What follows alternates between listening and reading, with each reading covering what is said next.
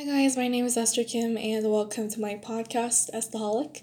Today I'm going to be talking more about creativity and a different view from the last episode. I have stated in my last episode that there are creative people and not.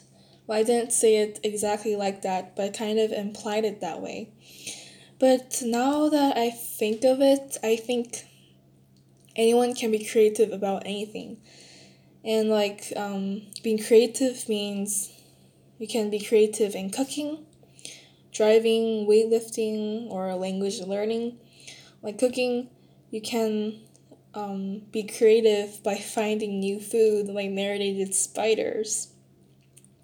Or driving, you can find a creative way to drive, like standing on motorcycles, or building a vehicle called tuk-tuk. That's being creative. And weightlifting, you can also find out that you can weightlift a lot of different objects. And also, creativity can also be found in language learning. Like you can learn how to sneeze in several languages. So basically all this leads to the point that you can be creative in all sorts of ways. There are three different approaches to creativity, and the first approach is the jazz approach. It's basically the word itself, so you just take a well-known tune and sing the original lyrics, but you change the melody line, rhythm, or beat. Or anything.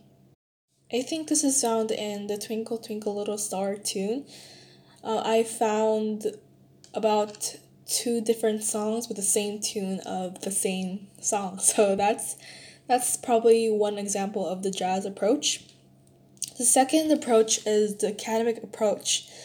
This requires studying music theory so you understand the melody, harmony, rhythm, and counterpoint. And the third approach is a technical approach. You take a piece of music and edit a short phrase in sound editing program. And then you play it in different speeds, keys, rhythms, etc.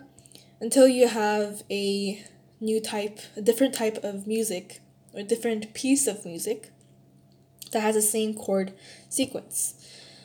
I think a lot of producers use this approach when they become creative with a song, like making a remix of a song. That is being creative in the music world. Last episode, I mentioned that creativity among artists, and I mentioned a lot of projects based on art. But for this episode, I mentioned creativity on the music world. Anyways, I hope you enjoyed this episode. I'll see you in my next one. Stay safe and always be Estaholic. Bye!